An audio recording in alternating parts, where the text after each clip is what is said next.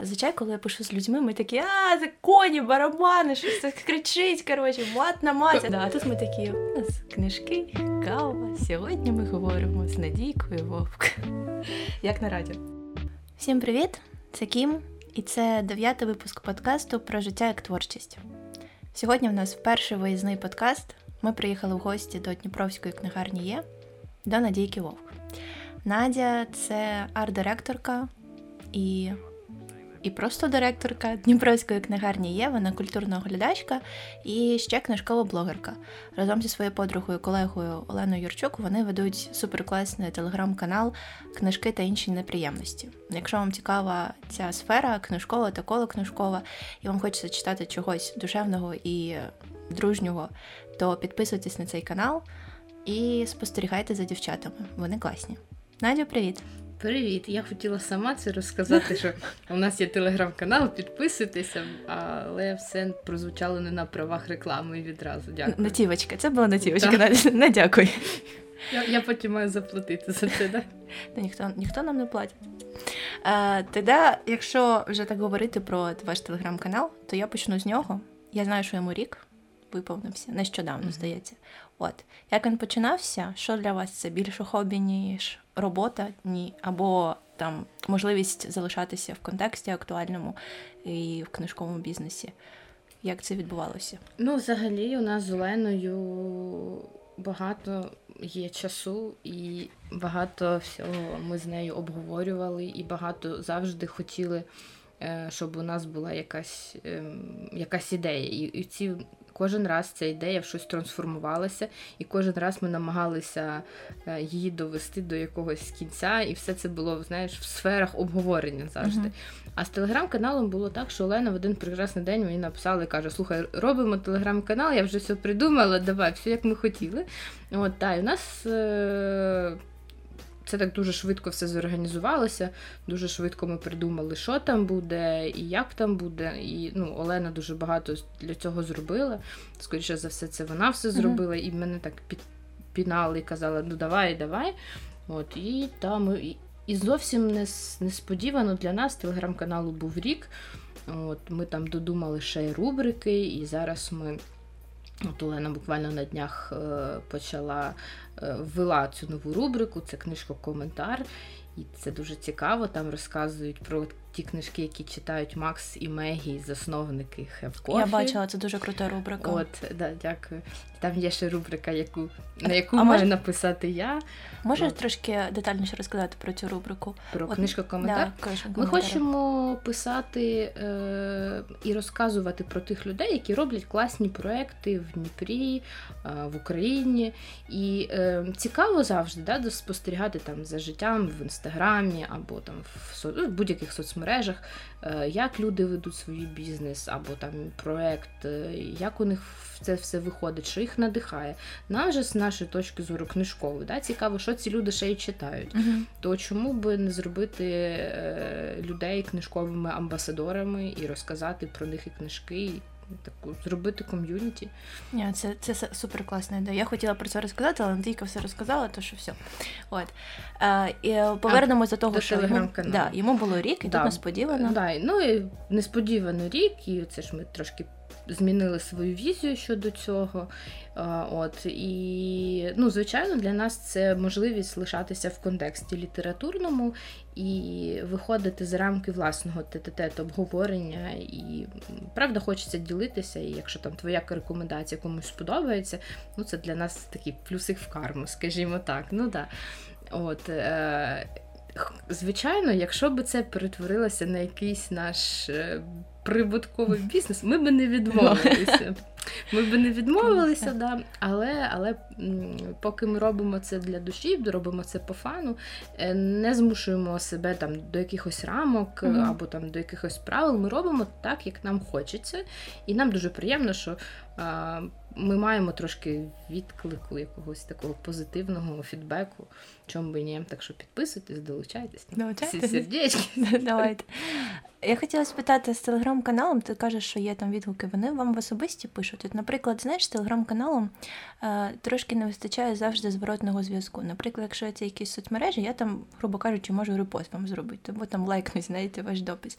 А тут просто от ви щось публікуєте, ви там можете якісь реакції поставити, навіть відкрити чатик, де можуть це обговорювати, але в цілому це така якась...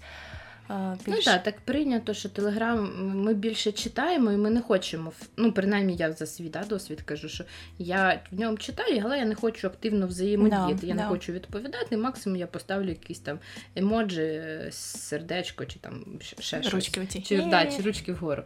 От, і я активно веду свій Фейсбук, і в Фейсбуці, ну, я там бачу цей фідбек, і якось мені більш зрозуміло, ти все дуже правильно говориш. А в Телеграмі поки це, ну, та якась відповідь нам, ну, це поки, певно, від якогось кола знайомих, або там, бо я ж тут ще трошки книжки продаю. От, ну, і там, наприклад, приходить там пані до нас, ну, я чесно, там, візуально не пам'ятаю, чи читає вона наш Телеграм, чи не читає вона наш Телеграм. От, я там щось розказую з того, що я вже читала сама і рекомендувала в каналі. От вона каже: "Ой, а я знаю, я вас прочитала, мені так подобається". Там все. Я така: "О". Ну, тобто це такі мікро якісь такі прояви, але вони так надзвичайно надихають і вони так надзвичайно, не знаю, мотивують щось робити і нічого не закидувати. І чесно, в мене не було жодного разу думки, щоб щось закинути. Це класно, це значить, що проєкт. Так що поки нам живий і живий. Супер, я дуже тішусь. А ще один проєкт, який ви робили разом з Оленою, треба було, щоб Олена з нами була. Записувалась. До речі, да, це передаємо вітання Олені. А це таке радіо, Надя, ти тут можеш. Я як на радіо. Ти можеш туди здійснити свою мрію. Ще один проєкт, ще до карантину, це був книжковий клуб. Ви провели, здається, 2 чи 3 зустрічі. Я пам'ятаю, що ми точно провели 2 зустрічі. Да. І одну планували, і почався карантин. Почався карантин, да. Ми хотіли... питай. Слухай, коли чую... Ну, по-перше, ініціатива мені дуже подобається, і це класно. Тому ти не прийшла на жоден. Да, я прийшла на жоден, тому що от настільки я люблю книжкові клуби. З одного боку, ініціатива дуже класна. З іншого боку, коли я чую книжковий клуб, саме от ці 2 слова, я уявляю таких жіночок, домогосподарочок 60-х, і вони сидять і обговорюють книжки, бо нічого більше не треба робити. І з іншого боку, мені здається, що книжковий клуб – це от така якась новітня штука, тому що вона повертається і дуже, особливо, знаєш, в цей момент, коли все стає цифровим, дуже хочеться зустрітися і просто поговорити. От, яка ваша мета була книжкового клубу? Як вони проходили ці зустрічі? Ну, ти знаєш, от ця штука, про яку ти говориш, що цифровий час і хочеться з кимось якось там просто піти випити кави і розширити коло своїх знайомих в офлайні, це взагалі ідеально підходить. Тим більше на книжковий клуб будуть приходити люди зі спільними, ну, плюс-мінус інтересами. Я взагалі надихнулася книжкою «Клуб любителів книжок та пирогів з картопляного лушпиня». О, я пам'ятаю. Я нею дуже надихнулася. І ну, там функція книжкового клубу була зовсім інша, і там взагалі інша історія, але я раджу, та цю книжку вона дуже приємна. То мені сподобався дух книжкового клубу, який там описувався, що всі ті люди, які ходили на ті збори, вони в результаті стали друзями. От. І я подумала, що це так мило, і це так прекрасно. І ми з Оленою знову ж таки багато говорили про це, і логічно, що нам би хотілося говорити про книжки не тільки між собою, і не тільки там комусь їм радити, і говорити свої якісь відгуки, а почути думки інших. От, певно, того, що не вистачає в телеграм-каналі, у цього відгуку. А тут хоп, ви зібралися і можете поговорити. І перший наша є подруга Настя Гречнікова, вона журналістка, працює на каналі D1, і вона працює з текстами на Work.ua. І саме на Work.ua вона мала книжкові клуби, в них це були там якісь книжкові челенджі, я так точно не скажу. Всередині компанії? Так, всередині компанії. Прикольно. От, і ми вирішили, що нам треба до компанії нашої запросити ще практики. Ми вирішили покликати Настю, вона та знає, як цей клуб проходить. Точно, напевно. От, і ми втрьох почали це зробити. да, на жаль, тільки 2 рази ми зустрічалися. Перша книжка це була «Місто дівчат». Mm-hmm. І ми зібрали купу народу. Ми зовсім не очікували, що до нас прийде стільки. Ще погода, там щось псувалося. Ну, щось... А, ні, то на другий погода псувалася. Ізвініть. Це я щось спутала. От, ну, в общем, до нас прийшли... Ми... Коли ти робиш перший раз, ти не знаєш, що ти отримаєш фідбеком. Показник соцмереж, він взагалі не працює, тому що бувають зустрічі якісь там 100-500 лайків і відміток, що ми прийдемо, в результаті нікого не буде, а буває навпаки. От. І нам приємно, прийшло дуже багато людей, і гендерна була дисбаланс, тому що там прийшли лише жінки, можливо, через тему книжки, я не знаю, чому так. От, і у нас було дуже прикольне обговорення, і у нас дуже була цікава розмова, і думки, і ми якось так переживали, звичайно, що як полється розмова, да? Ми там сказали свої якісь враження, як інші люди зацікавляться, як вони будуть готові вклинитися, хтось буде соромитися, хтось не буде соромитися. Мені сподобався. На другий раз ми вибрали «Фелікс Австрія», бо Софія Андрухович, було кіно.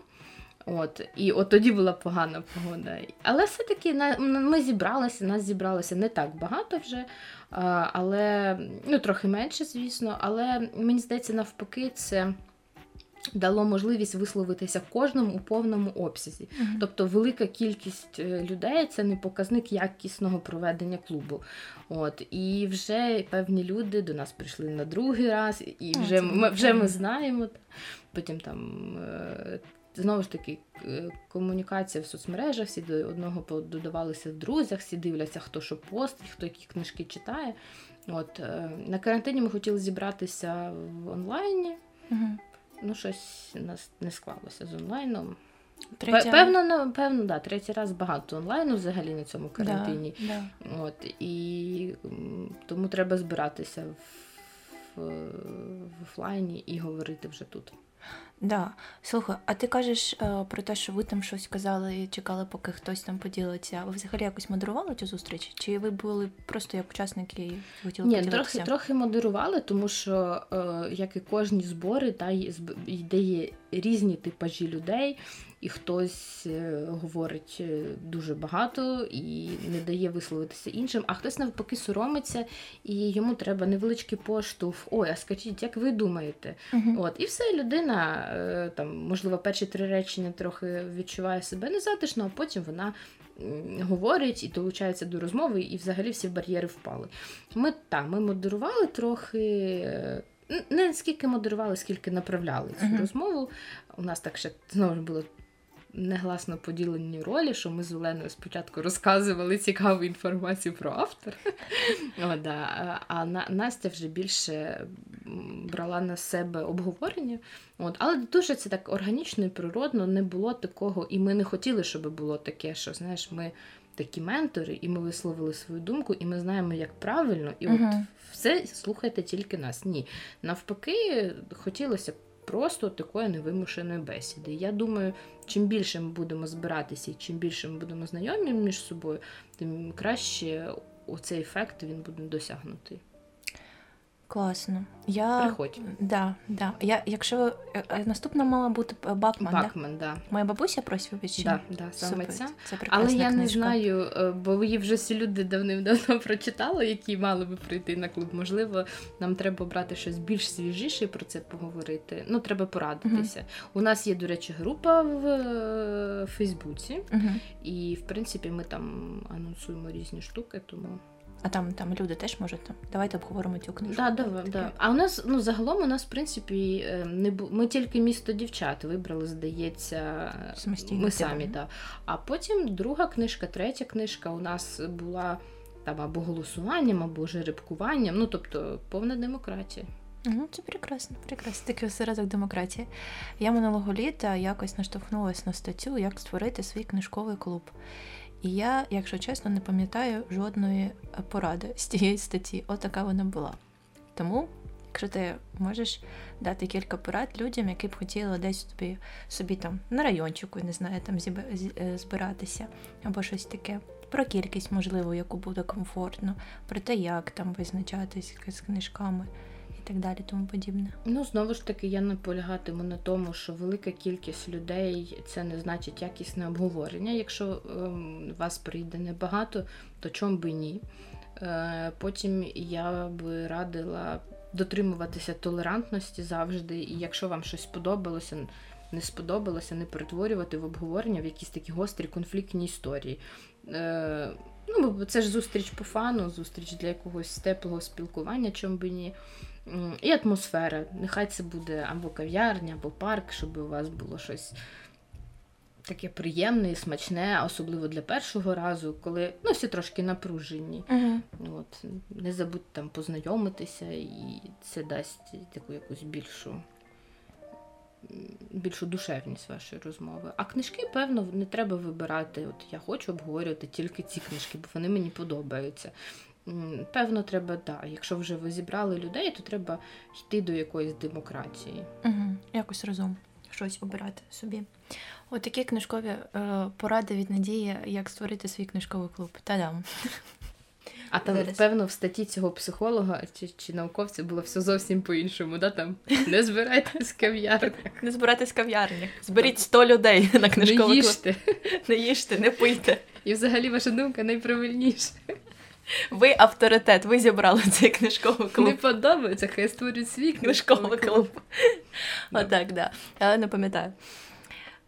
Слухай, класно. Ні, дуже круті ініціативи, мені дуже подобаються. Треба прийти. Спитаю я про твою роботу. Ти працюєш з книжками.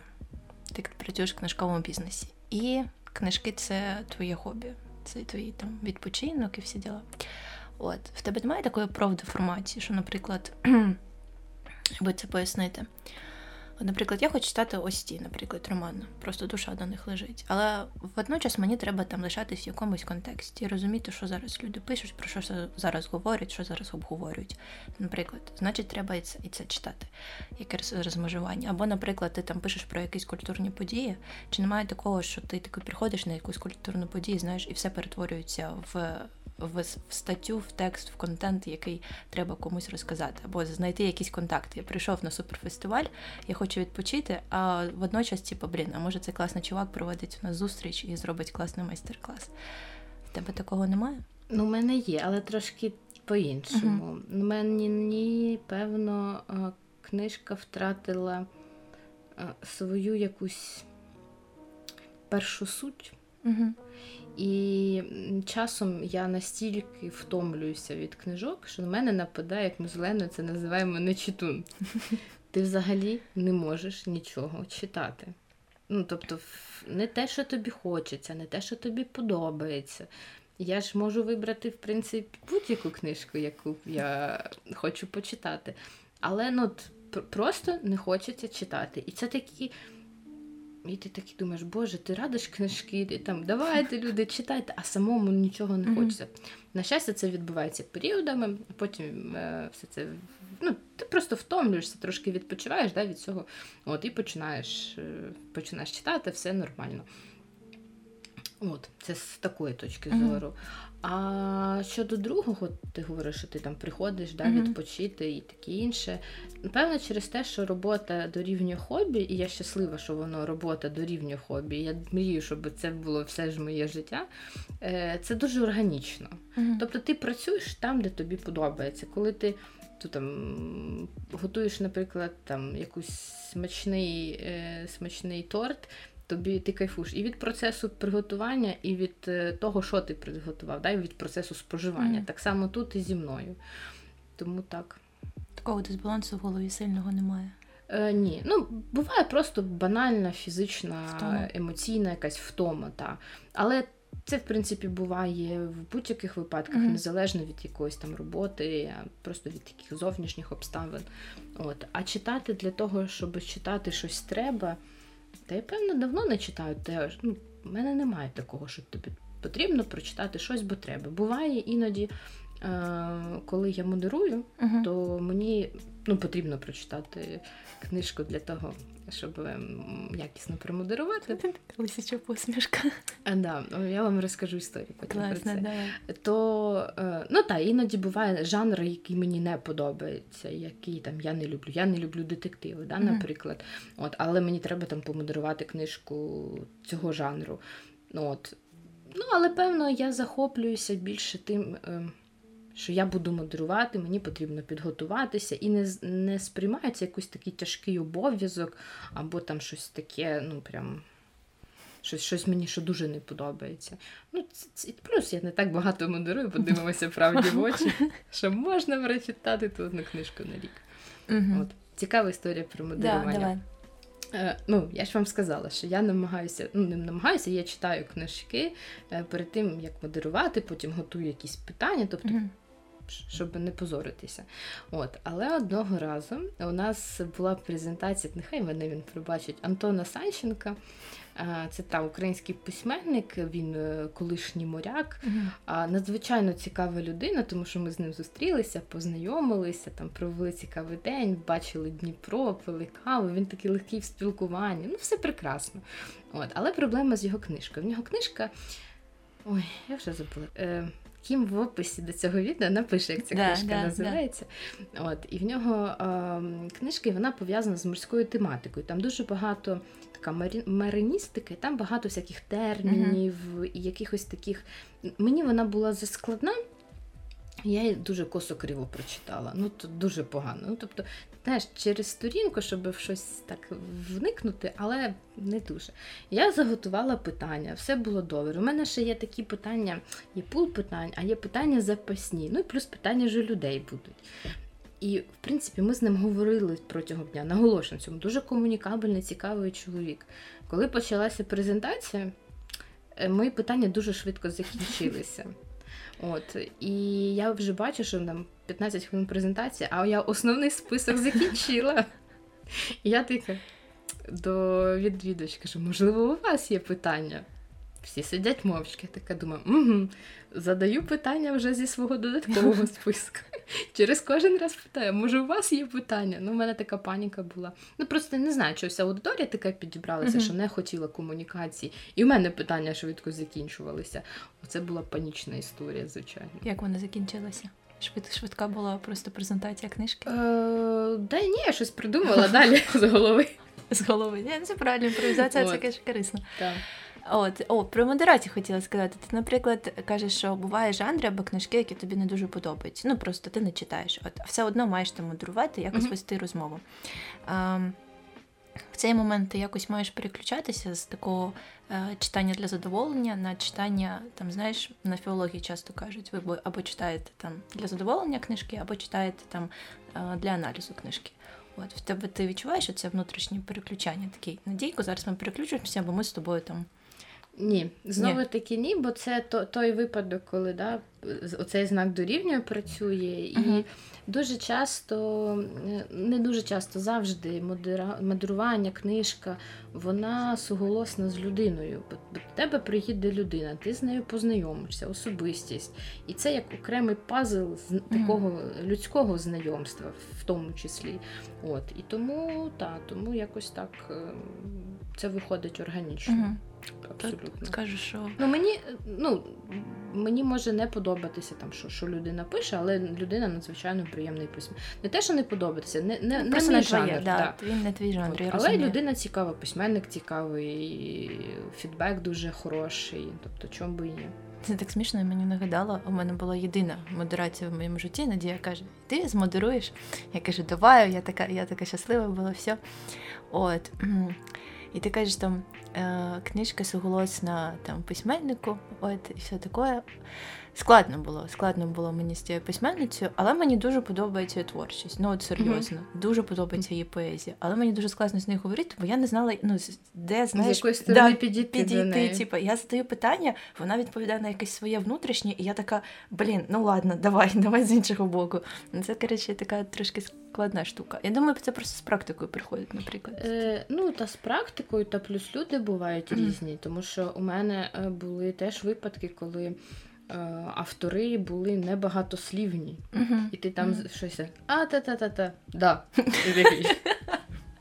Що далі? Ну, тобто, ти, ну, зазвичай, як ти питаєш питання, яке має наштовхнути ага. на якусь думку і на якийсь там шмат розмови. А, ну, правда теж, це всі люди, все дуже індивідуально. Є люди, які відповіли тобі дуже конкретно. Ти запитала щось, тобі відповіли. Що тобі ще треба, Надя? Да. От, але в мене були вдалі презентації, ви не думаєте. Це прекрасно, це прекрасно. От ти читаєш книжки, наприклад. Все, що будемо говорити про модерацію, але трошки там uh-huh. підемо в бік. Читаєш ти книжки, наприклад, і готуєш питання. Uh-huh. Ти ж якось аналізуєш цю книжку, з чого ти починаєш? Або, наприклад, пишеш ти відгуки. Мені дуже подобається, в чому... Я розкажу зараз хвилиночку. В чому мені подобається телеграм-канал «Книжки та інші неприємності», особливо відгуки, які роблять дівчата, тому що вони дуже про них. От, це по-перше. По-друге, вони не дуже довгі, дуже короткі. Ну, не скажімо, що дуже короткі, от, але там не полотно. От. І ти, в принципі, з 2-3 речень вже розумієш там загальний настрій, і тобі або да, або ні. От, це те, що мені подобається. Коли там, наприклад, ти там пишеш відгуки, або готуєшся до презентації, читаєш книжку, на що ти в першу чергу звертаєш увагу? Я хотіла сказати, що ми дуже лінкуваті, тому ми не пишемо довгі відгуки. Це чесний подкаст. Ні, це я жартую. Ну, є частина таких, ну, нехай пробачать нас письменники, да? Є частина таких ключових питань, які будуть люди ставити на кожній презентації. Навіть, які людям цікаві на кожній презентації. Mm. Навіть якщо ти розумієш, що ти там будеш 105-й раз питати, бо у письменника тур, і він їздить по містах, і в кожному місті його будуть питати дуже подібні питання, mm. плюс ці подібні питання будуть і на всяких інтерв'ю його, mm. Там, і в твоєму місті у ЗМІ його будуть подібне питати, да? І там якісь загальні там, літературні портали його будуть питати подібні питання. От. І здавалось би, що ну, чого ти цю банальність знову городиш, але просто це людям цікаво. Mm. Тому що твоя цікава розмова письменником має бути теж цікава і аудиторії. Я, наприклад, ніколи... Мені не подобається, коли письменник... Коли це саме презентація, наголошую, що це саме презентація. Коли там, письменник, модератор, вони трошки увлікаються і починають говорити про своє, а аудиторія сидить і не розуміє, uh-huh. що відбувається. Ну, типу, ця розмова має бути цікава не тільки вам, вона має бути цікава людям. І якщо людям, а їм правда це цікаво, там, які історичні джерела використовував mm-hmm. автор, та, або чому саме там на цю постать звернув увагу. Ну, тобто, або чому так називається книжка. Yeah. Ну, це перше класичне mm-hmm. питання. То ну, треба дати людям відповідь, тому що вони все... Ну, це інформація, яка цікавить тих, хто, можливо, не так глибоко в літературі, да? Або просто там це ще одна сторона, яка може допомогти відкрити книжку або розкрити автора. І хочеш ти, не хочеш, але якийсь такий пул питань ти все-таки маєш поставити. Я не кажу про питання, що вас надихає. От на нього табу, певно, уже у всіх. А потім ти вже рухаєшся, ну, навколо цього, вже як сам, як читач, що би ти запитав у письменника, uh-huh. так, як будучи читачем і побачивши його у натовпі, прочитавши цей текст. Uh-huh. Але при цьому треба не розказати весь текст. Це, ну, це складно, да. Особливо, якось... да, якщо ти, звичайно, да, якщо особливо це детектив, mm-hmm. то не треба вам розказувати. Пам'ятаєте в цій сцені, да? Спойлери. Ну, да, так, якісь такі інтригуючі моменти. От. А ще мені подобається, коли приїздить письменник, і ми говоримо з ним не тільки про цю книжку, про яку він презентує, mm-hmm. тому що за книжкою, за роботою саме над цим та авторським проєктом є цілий письменницький всесвіт. Mm-hmm. І дуже цікаво, що за ним приховано. От. І тут воно якось так потім вже навколо цього розкручується. Так. От ти кажеш, тобі було важко модерувати, бо ти модерувала поезію. Поезію зазвичай не просто модерувати. Ти ж не будеш питати, а образ сосни в цьому вірші, що у вас означає, да? Як на літературознавці. Про образність, про емоції, ну про них зазвичай складно. Ну ти знаєш, я прерву, в цій модерації, коли модерувала поетку цю, було класно, тому що за цими, насправді, поезіями, хоча вони були емоційні, стояли там цілком реальні історії, дуже багато про Донецькі, про всі ці речі. От, і оце було дуже цікаво, мені здається. Бо щоб якби я так питала, десь я знайшла б це питання, а розкажіть, було б класно. Але вона сама так розказала, і це було цікаво. Можна з цієї точки, якщо, наприклад, поезію, можна... Ну, і тому історії? Поезію, ну, крім певних історій, поезію дуже багато читають. От, ну, це... В принципі, читати поезію на презентаціях – прекрасна практика, щоб почути авторські акценти. Ну, бо коли ти читаєш, ти там якось по-своєму це сприймаєш, але все одно цікаво, що вкладав автор, куди він більше зміщав увагу читачів. Ну, да, це класно. Надя, як ти думаєш? Ось таке, знаєш, поворотик, швидко. Переключення. Такий. Є така теза. Я десь її почула, здається, коли читала Кінга. В нього це on writing, він там пише про письменство. І він пише, що там одна з порад, що погана книжка може навчити більше, ніж хороша. Більшому, ніж хороша, ну, з точки зору, наприклад, письменства. І я нещодавно... Є одна книжкова блогерка, за якою, окрім вас, я слідкую. От, і... В неї був там такий допис дуже великий про те, що вона казала, що іноді я читаю треш, вона якісь відгуки на якісь трешові книжки, там сучасна українська література пише. От, і вона там розпідалювати по полочкам, чого вона читає цей треш, бо треба розуміти, що є тільки не тільки хороша література, що є погана і всі діла. От. І да, як ти думаєш, реально погана книжка може навчити більше там, як не писати історії, як не розповідати історії, не знаю, бо ось якось так. Ну, будь-яка книжка і будь-яке писання книжки – це досвід. І це той урок, який зробив хтось інший, і ти можеш подивитися, як не вчитися на своїх помилках, знаєш, а подивитися, які моменти тобі не подобаються. От, що хороша книжка, що погана книжка. Ну, так якось погано про книжку казати, що вона погана. Скажімо так, неякісно написано.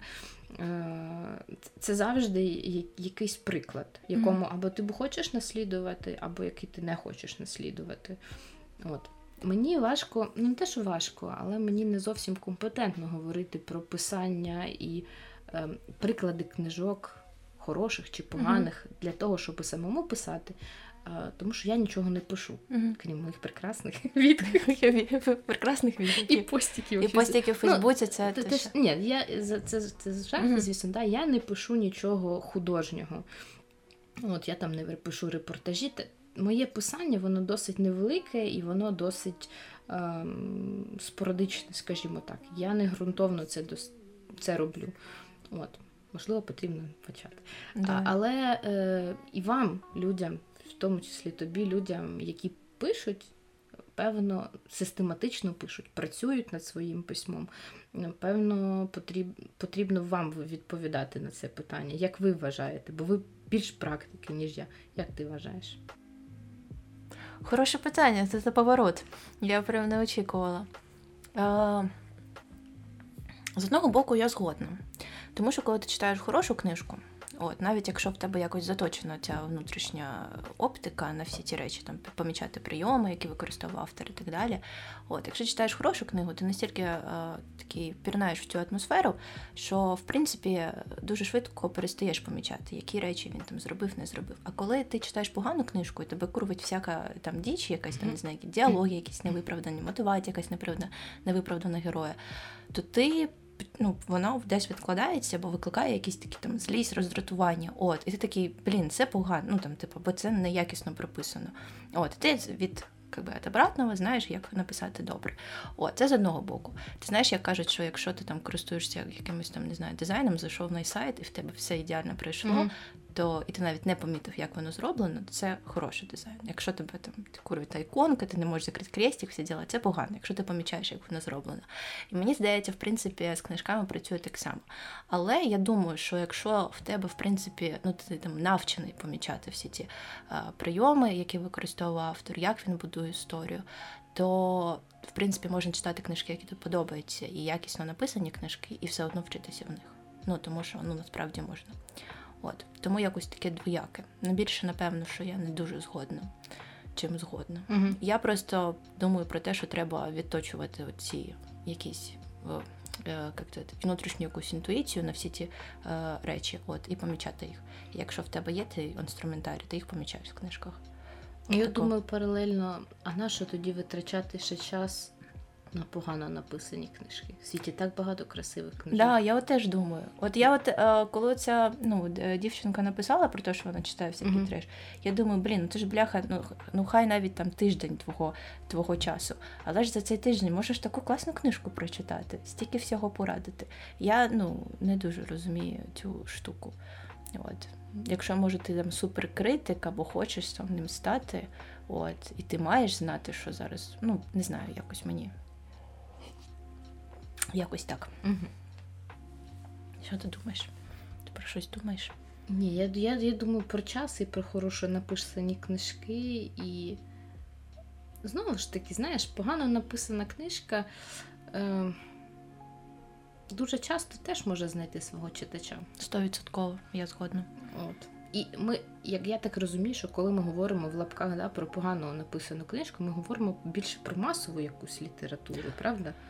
Так, напевно. Вона масова, і я би сказала навіть, хай це прозвучить по-снобськи, але якась така доволі примітивна в мене крутиться слово, знаєш, вона така, що ти такий, я не вірю, взагалі, ти чувак взагалі не старався. Щось але таке, з іншої сторони, розумієш, є аудиторії, які, і це прекрасно, які сприймають, є читачами масової літератури.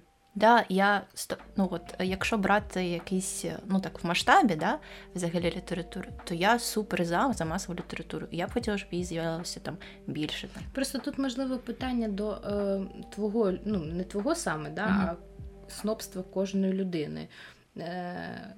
Чи готова, наскільки в неї оці рамки розмиті, і чи готова кожна людина адекватно оцінювати, що... Да, я розумію, що це там любовний роман, і є аудиторія, і його будуть читати.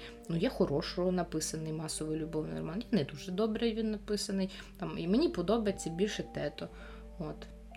А не таке зверхнє ставлення, знаєш, любовний роман, то все. Да, ні, 100%, да, я згодна, що треба якось, я не знаю, більше з повагою все одно відноситись. Але от, наприклад, ти кажеш любовний роман, «Місто дівчат» Гілберт, це все одно масова книга. Масова. 100%. Прекрасно написано. І вона прекрасно написана. Да. Я читаю, я розумію, що це любовний роман, він жіночий роман. Це масова книга, і я не можу відірватися, він дуже хорошо написаний. Але, і оце приклад того, що автор реально дуже сильно працювала перед цим. Вона працювала з джерелами, вона працювала з людьми, які жили в ту епоху. За цим є робота. І це видно по книжці. А є, знаєш, такі, що там не знаю, там Хуліо, привіт. Це як в «Друзях» та мама, Чендлера. Мама Чендлера, вона була авторкою любовних романів, де там, дочь садовника або ще щось. От, де там вона каже, письменником такого штилу може кожен стати там. Придумай 3 ефемізми статевим органам, якусь локацію і якісь там дуже красиві імена і пристрасні герої. Все, і ти зможеш це написати. От, тому це різні рівні. Uh-huh. От, а у той же Елізабет Гілберт у «Місто дівчат» в неї ще є майже сторінка приміток, з ким вона спілкувалася і які джерела використовувала, щоб все її тексті відповідало там дійсності. Таке інше. Я читала просто одне інтерв'ю після виходу цього роману, і вона писала, щоб вона хотіла зрозуміти, як розмовляють люди в цій епосі. Вона mm-hmm. ходила в архіви і перечитувала листи тієї епохи, щоб знати, які слова вони використовували, як вони взагалі будували речення. Це, до речі, дуже класна теж порада, якщо ви хочете якось будувати історію, то працювати, мені здається, з такими штуками, як щоденники, листи або, mm-hmm. не знаю, там ЗМІ, це прикольно. Це правда може допомогти. Якось так ми таки. Привіт, майстерня письменницька. Прийшли. Понятно. Тоді от що. Цікаво мені. Такий, знаєш, якийсь такий задумливий подкаст. Зазвичай, коли я пишу з людьми, ми такі, це коні, барабани, щось так кричить, коротше, мат на мать, а тут такі, знаєш... Кожен подумав про свого внутрішнього письменника, внутрішнього читача. Да, а тут ми такі, у нас книжки, кава, сьогодні ми говоримо з Надійкою Вовк. Як на радіо. І фонова музичка. Та фонова музичка по-любасу буде. Це взагалі. Що мені цікаво, так це от що. Що ти думаєш про те, що читати різне, щоб виховувати смак якийсь? Або, якщо тобі подобається, не знаю, фантастичні романи, читати тільки фантастичні романи. Я зараз поясню. Бо мені, наприклад, дуже складно... я розумію, що дуже багато класних книжок, які я хочу прочитати. Вони різножанрові, вони різнотематичні. От. Мені, наприклад, дуже важко читати два там романи, особливо, якщо вони там плюс-мінус в одну епоху були, там описуванням події були, читати підряд. От, я не можу дуже багато довго читати там репортажистику, або есеїстику, або поезію. Мене це втомлює. От. Але я впевнена, що треба читати різне, щоб розуміти, як по-різному можна висвітлювати ті чи інші проблеми, ті чи інші конфлікти, ті чи інші історії. Бо це цікаво. От. Або не хочеш виховувати, не хочеш там щось таке, то читай собі фантастичний роман. У мене просто є друг, він обожнює там фентезі і всі діла. От. І може він якісь там може читати якісь там, не знаю, реалістичні романи. Але він каже, я не розумію. От мені подобається і все. От. І з одного боку, ти ж як читач можеш читати все, що собі хочеться. З іншого боку, я не знаю, а якщо ти там хочеш якось налаштовувати себе всередині або якось виховувати свій смак. Дивись, ти, певно, зараз знову говориш з позиції людини, яка пише, да, письменника. Ти говориш, що тобі цікаво читати різні жанри, і таким чином ти виховуєш свого внутрішнього письменника і піддивляєшся якісь прийоми, якісь там, не знаю, принципи, якісь далі моменти і таке інше. От, бо ти зацікавлена, ти незвичайний читач, скажімо, да? Ти збираєш літературу і береш як книжки, як інструменти для свого подальшої своєї роботи. Так само, наприклад, я, да, в принципі, можливо, мені потрібно читати різні книжки різних жанрів, різних стилів, щоб орієнтуватися в цьому книжковому моді, та, і давати там фаху якісь нормальні відгуки, або там якісь поради, таке інше. Але якщо ми говоримо про людину, яка не є працівником книжкової сфери, яка просто любить читати книжки, і якщо їй подобається читати фентезі, то чому б ні? Нехай читає фентезі. Його ж, правда, є купу, його є багато, його є різного. Там є... От я, наприклад, не люблю читати фентезі і фантастику, тому я вам не розкажу, да, більш детально про це. От. Тому чому б ні? Нехай читає. Якщо якась історична проза для цієї людини викликає сон, і вона через силу мусолить собі якісь ці сторінки, і вона не відчуває потреби в цьому, тобто в тебе є внутрішня мотивація для того, щоб брати різножанрову літературу. А людина просто хоче насолодитися від процесу читання, там, гарно провести час, розвинути свою уяву і таке інше. То, будь ласка, нехай обирає один жанр, який їй подобається, і читає його. Я в цьому нічого поганого не бачу, навпаки. Це буде тільки заохочувати людину читати. А якщо вона, там, я ж кажу, буде змушувати себе щось читати, і не маючи цього якоїсь внутрішньої потреби, то не захоче вона взагалі читати нічого. Я, наприклад, я не люблю фантастику і фентезі. Тобто це не мої, я їх і не читаю. Я гублю величезний обсяг інформації, і, певно, там мої якісь внутрішні рецептори сприйняття теж від того страждають, але я не отримую насолоду від читання, то чого я буду це робити? Це як відкладаєте, да, книжку, яка вам не заходить, і не читаєте її до кінця. Певно, тут такий самий принцип. А от з іншого боку, пам'ятаєш, ми говорили, я розкажу контекст, приходила до Надії одразу після пом'якшення карантину, щось ми говорили, як проводили карантин, жахливо.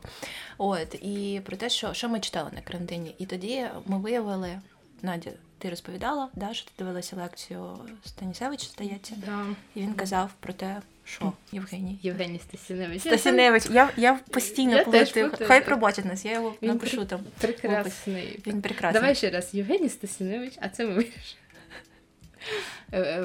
Прекрасний критик, який дуже легко і цікаво про все розповідає. В одному карантинному інтерв'ю розказував про те, як ми читаємо на карантині, і він би мав по факту дати різні поради, що читати на карантині. От. Але він говорить, що дійшов... Певно, ми знову лишимо лінк на цю розмову, щоб краще її послухати. Uh-huh. Але один з його месенджів був, що потрібно читати те, що вам хочеться читати, особливо там в таких стресових умовах, яких ми були на карантині. От ви і так там, да, перебуваєте там, вдома, у вас змінився ритм життя, ваші звички змінилися. Та? Ну, тобто, життя коло вас трохи модифікувалося. І вам від цього незатишно і некомфортно, і ви хочете чогось приємного. От. І всіх кажуть, наприклад, да, тенденція, читайте мотиваційну літературу, mm-hmm. там, будьте суперефективними, не витрачайте цей час на карантині задарма.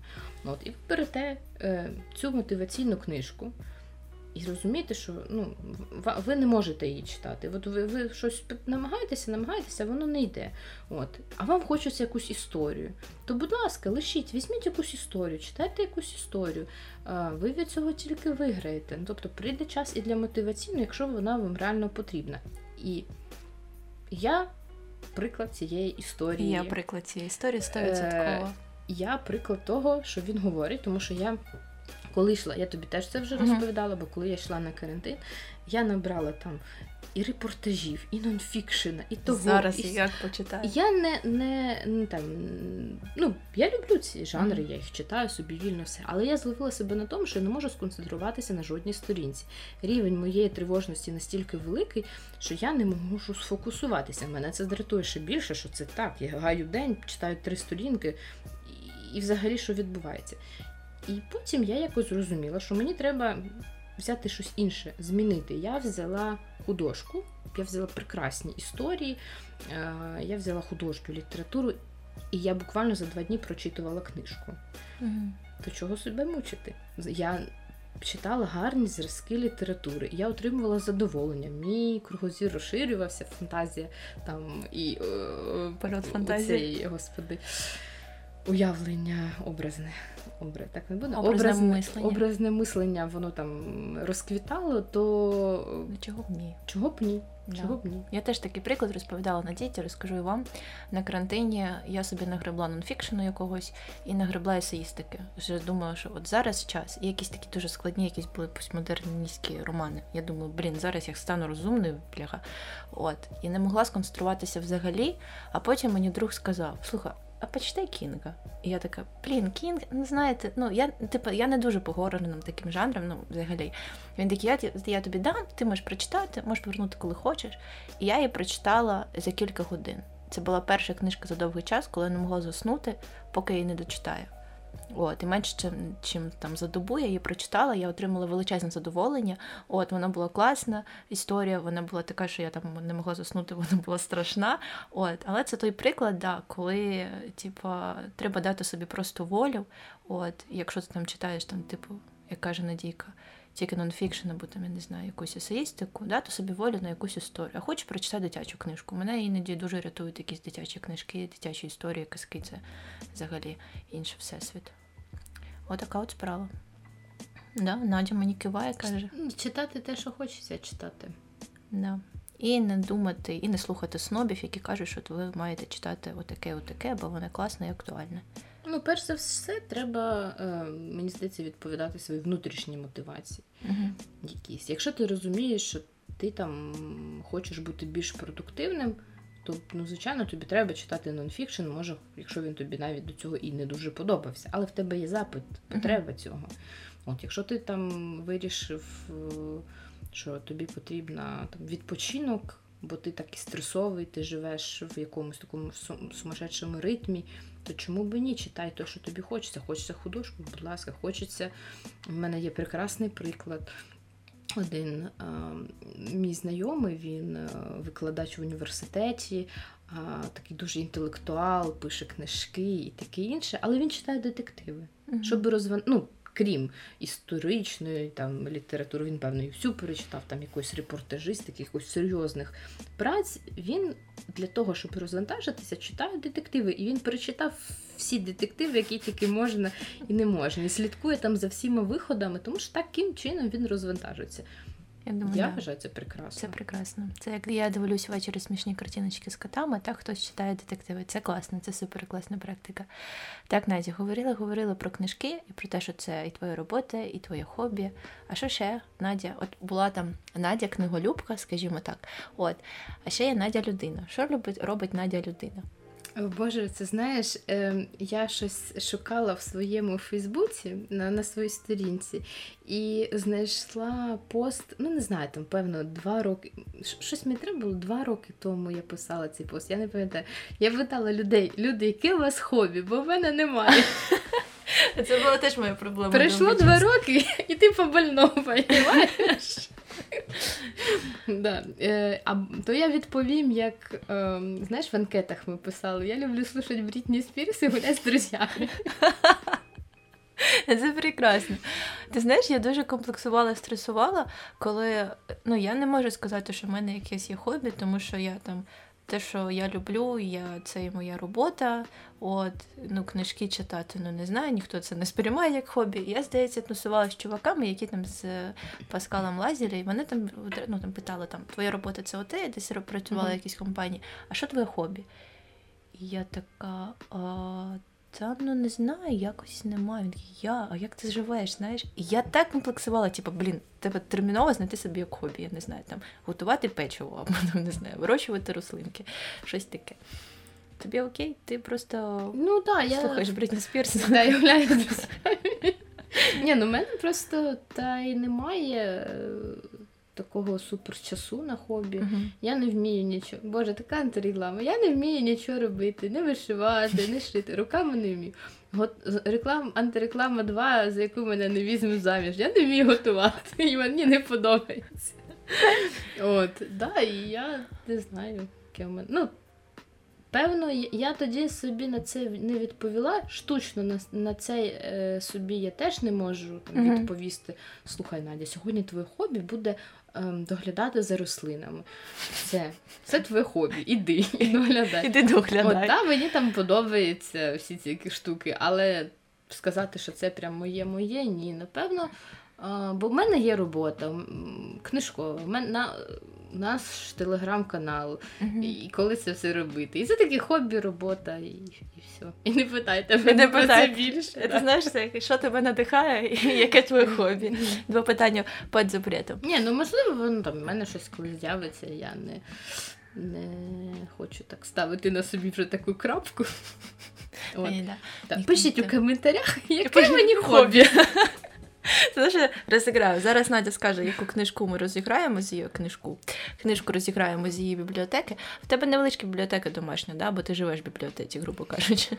Да, у мене взагалі там якісь 2 полички нещасні, на яких зібрані мої найдорожчі книжки, або це книжки, які мені там подобаються до глибини душі, і які от я реально перечитую.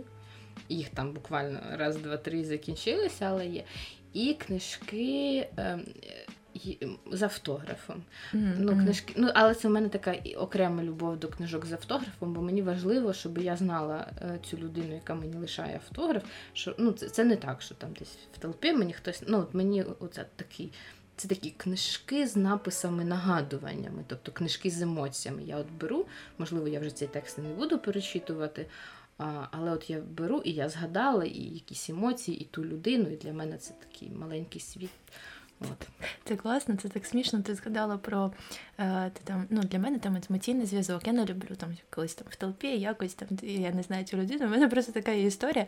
Коротше, то в 2016 році Андрій Бондар презентував свою книжку «Тим, що в рубах». Я не потрапила на презентацію, але мені дуже хотілося там отримати цей підпис. Я не була з ним знайома, я навіть не підійшла до нього. Мені принесли цю книжку, він її підписав там для Кім, натхнення, всі діла.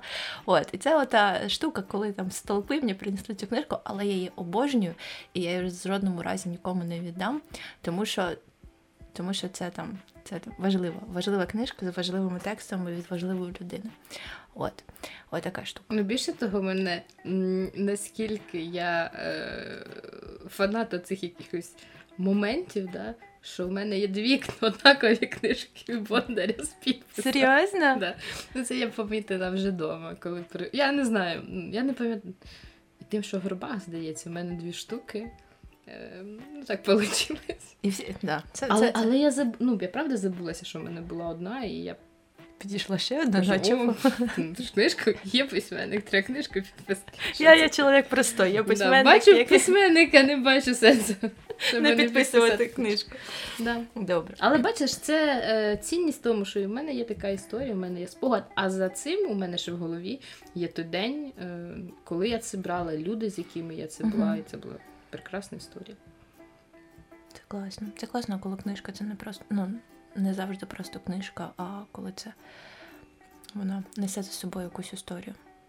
Ти на початку казала, що коли я питала тебе про роботу, що книжка іноді втрачає для тебе свою першу суть, як історію. Ти така сумна стаєш, коли я питаю про це. А що взагалі в сучасному світі коїться з книжками? Мені здається, вони, в принципі, поступово якось ці межі стираються. Не знаєш, межі між окремими видами мистецтва або якихось напрямків роботи. Бо все стає таке якесь мультиканальне. Знаєш, там був минулорічний фестиваль BookSpace був, і там була, здається, лекція про Джойса, вони десь розміщали, це був такий аж проєкт.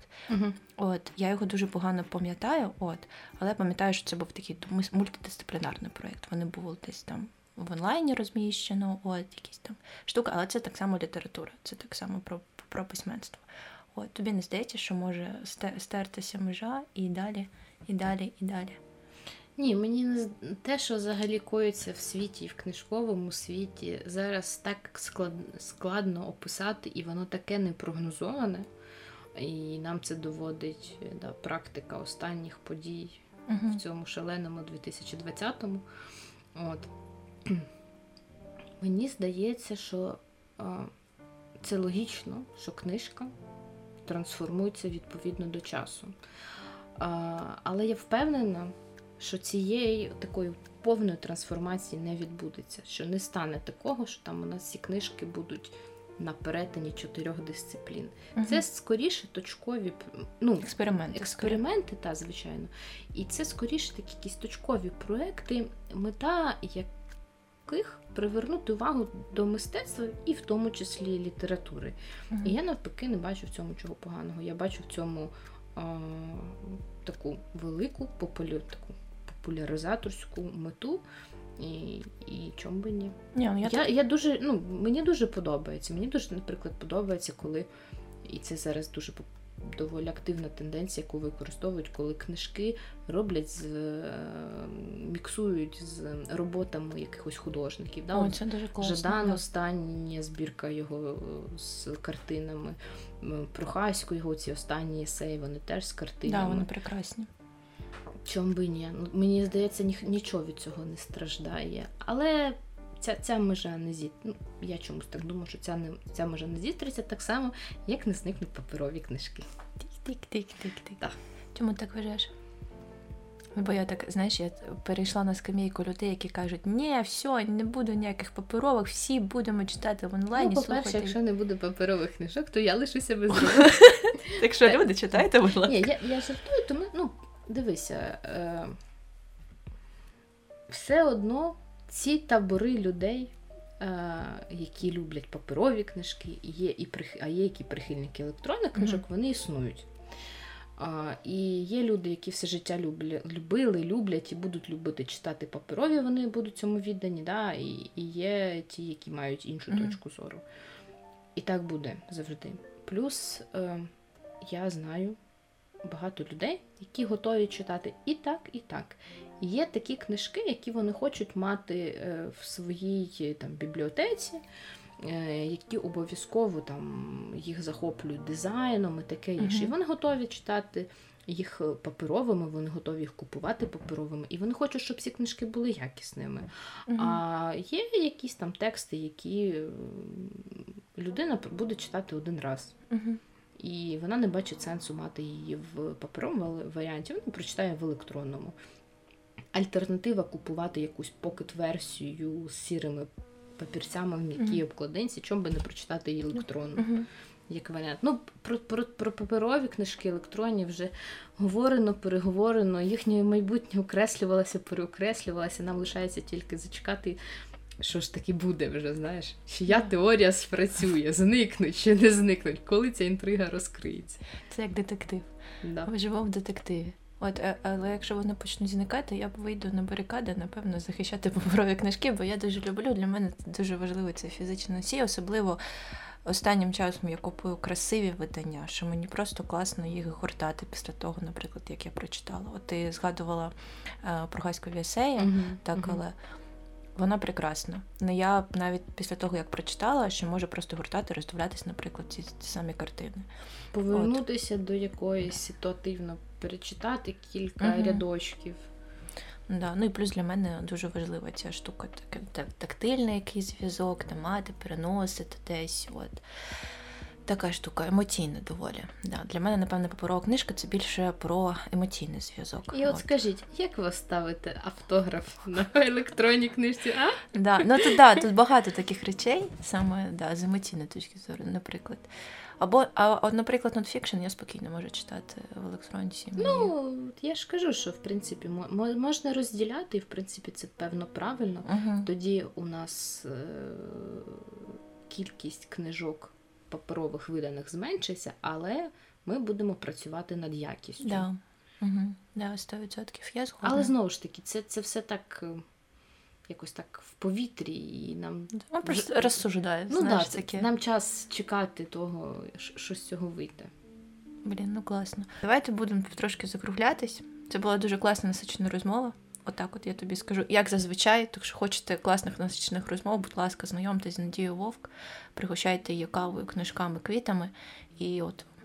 Навіть не дивлячись на те, що я не вмію годувати борщ. Все одно, так. Вас нагодують класними розмовами, цікавими, глибокими.